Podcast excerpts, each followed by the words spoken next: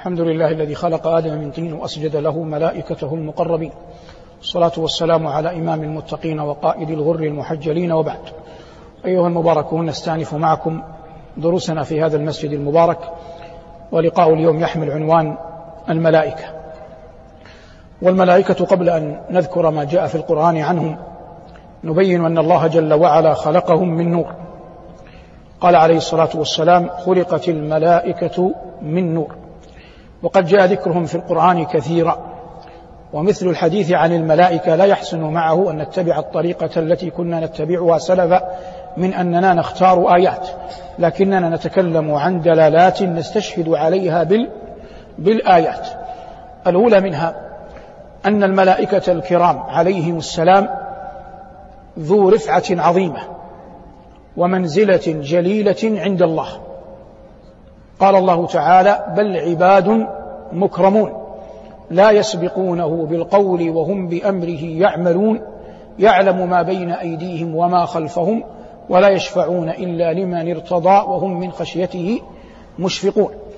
فهم عليهم السلام في درجة عالية عند الله تبارك وتعالى ويكفيهم قربا أنهم سكنة أو خزنة السماوات. الأمر الثاني أن الله جل وعلا جعل لكل طائفة أو فرد منهم أمرا خاصا به. قال ربنا عنه وما منا إلا له مقام معلوم لا يتجاوزه ولا ينقص ولا ينقص عنه. من هذه المقامات ما فصله الله جل وعلا في كتابه إلا أننا قبل أن نأتي للتفصيل نتكلم أولا عن علاقة هؤلاء الملائكة بآدم ثم قبل ذلك نتحدث عن هيئتهم الخلقية. هيئتهم الخلقية دل القرآن على أنها عظيمة. قال الله الحمد لله فاطر السماوات والأرض جاعل الملائكة رسلا أولي أجنحة مثنى وثلاث ورباع يزيد في الخلق ما يشاء.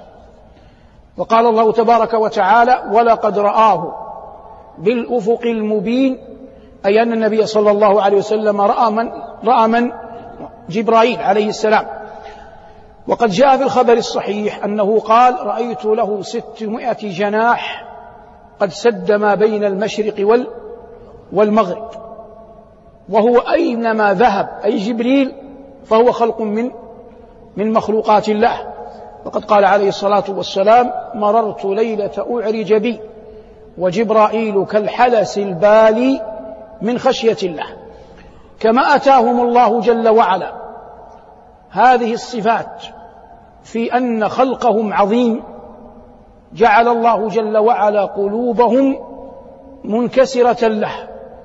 قال عليه الصلاة والسلام أطت السماء وحق لها أن تئط والله ما من موضع أربعة أصابع إلا وملك واضع جبهته ساجدا لله تعالى.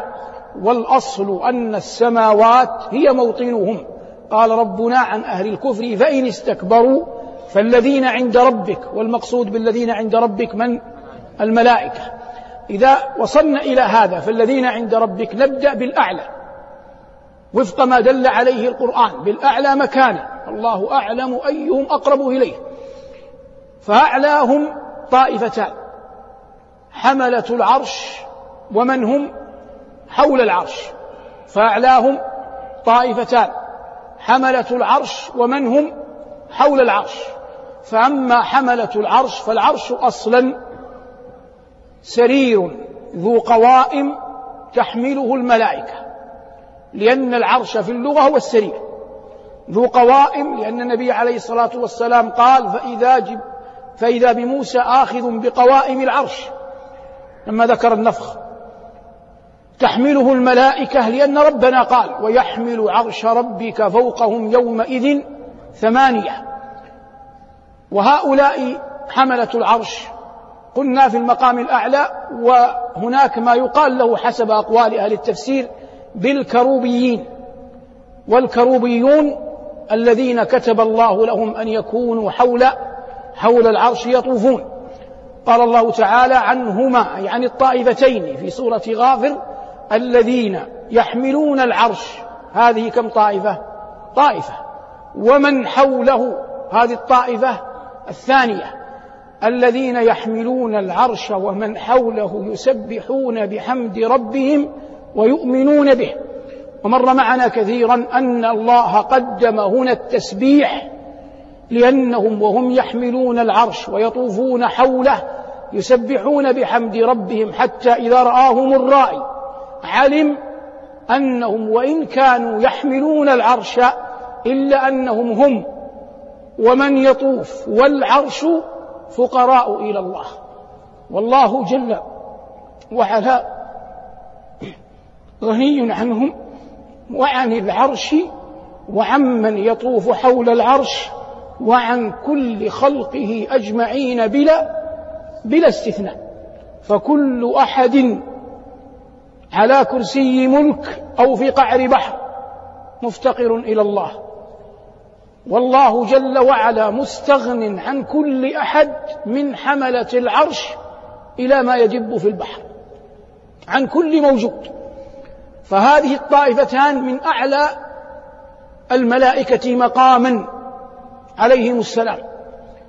قال ربنا عنهم يسبحون بحمد ربهم ويستغفرون للذين آمنوا وقال آيات أخر كثيرة يذكر فيها جل وعلا علو منزلتهم عنده تبارك اسمه وجل ثناؤه.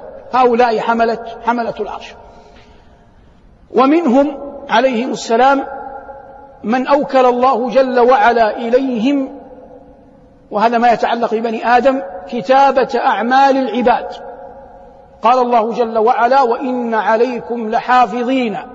كراما كاتبين يعلمون ما تفعلون وقد مر معنا أن أي أحد يلفظ بلفظ فإنما يمليه على الملكين والملكان يرفعانه إلى من؟ إلى الله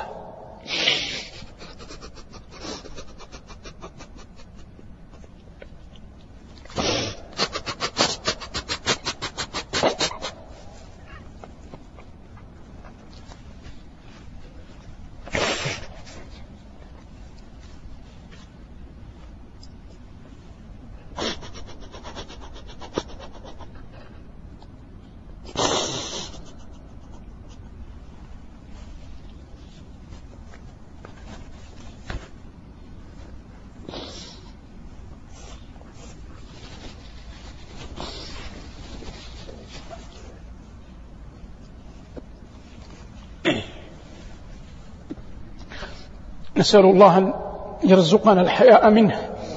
فكم رفع لنا مما لا نقبل أن لا نرضى أن يرفع إلى الله.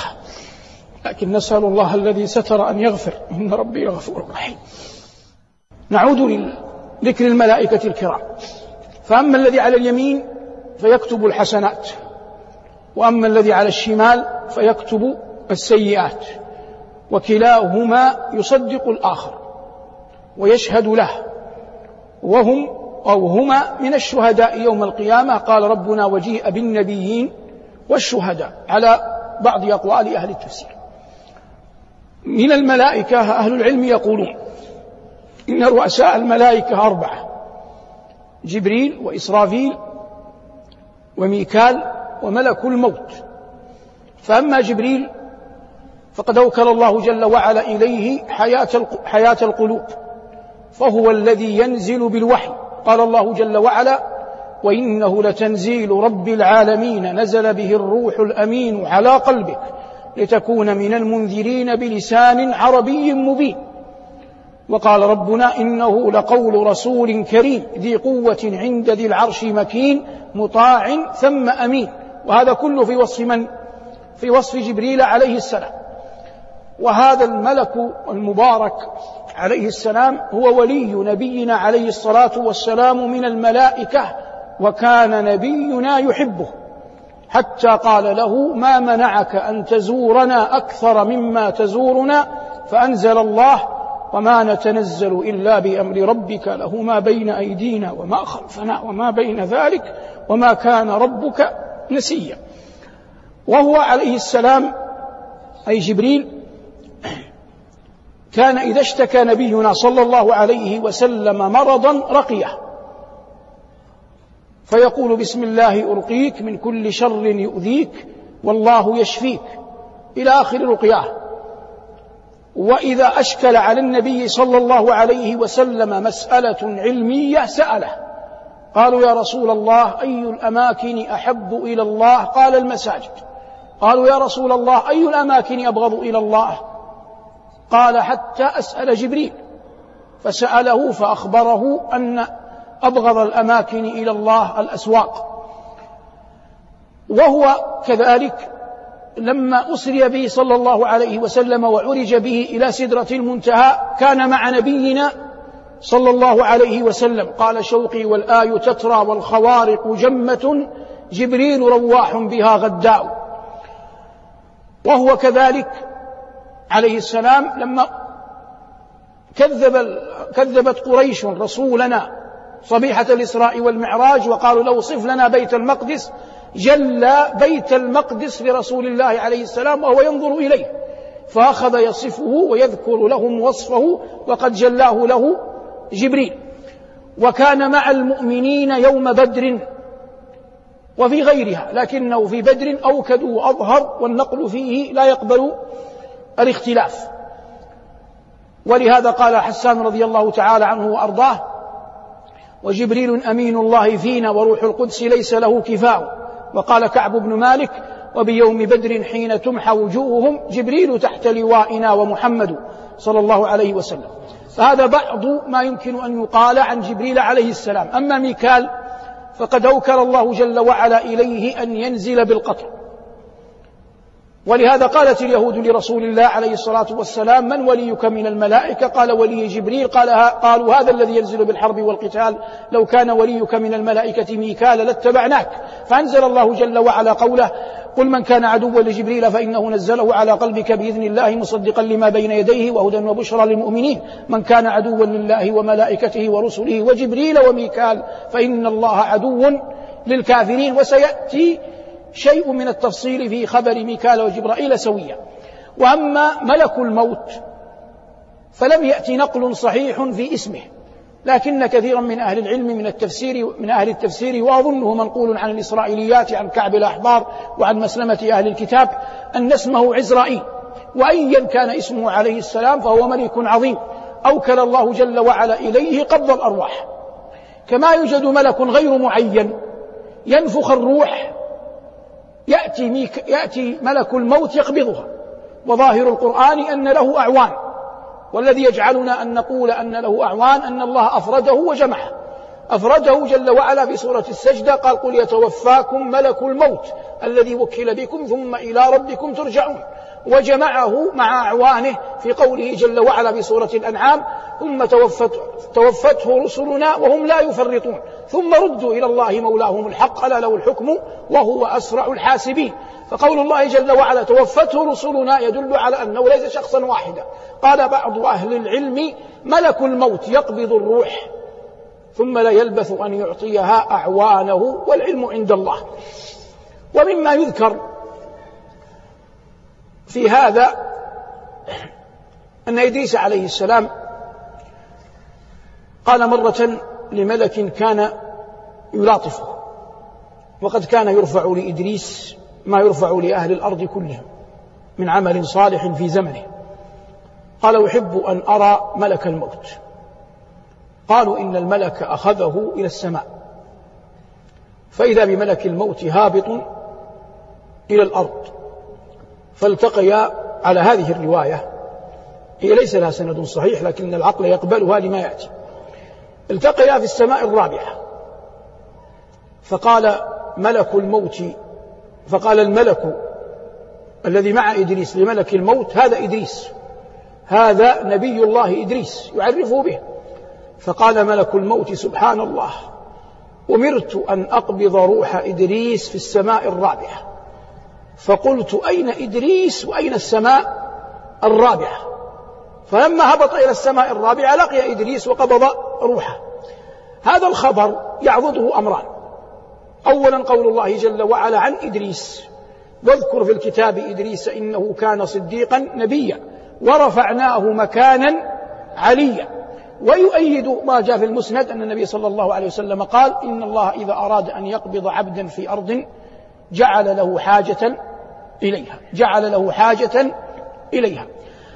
خاتمة الملائكة الأربعة إسرافيل عليه السلام. وإسرافيل هو ملك أوكل الله جل وعلا إليه النفخ في الصور قال عليه الصلاة والسلام وصاحب القرن قد أحنى الجبهة وأصغى الأذن السمع متى ينتظر متى يؤمر بالنفخ فينفخ. فأوكل الله جل وعلا إليه أن ينفخ في الصور أولا وثانيا. والذي يظهر والعلم عند الله كما دل ظاهر القرآن على أنه هو أي إسرافيل من يتقدم الخلق إلى أرض المحشر. من يتقدم الخلق إلى أرض المحشر قال ربنا يومئذ أي يوم الحشر يتبعون الداعي أي إسرافيل لا عوج له أي يسيرون على خطاه. وخشعت الأصوات للرحمن فلا تسمع إلا إلا همسا هؤلاء رؤساء الملائكة الأربع عليهم السلام وفي اللقاء القادم إن شاء الله نستأنف الحديث عن هؤلاء الملائكة الكرام جميعا صلى الله على محمد وآله والحمد لله رب العالمين.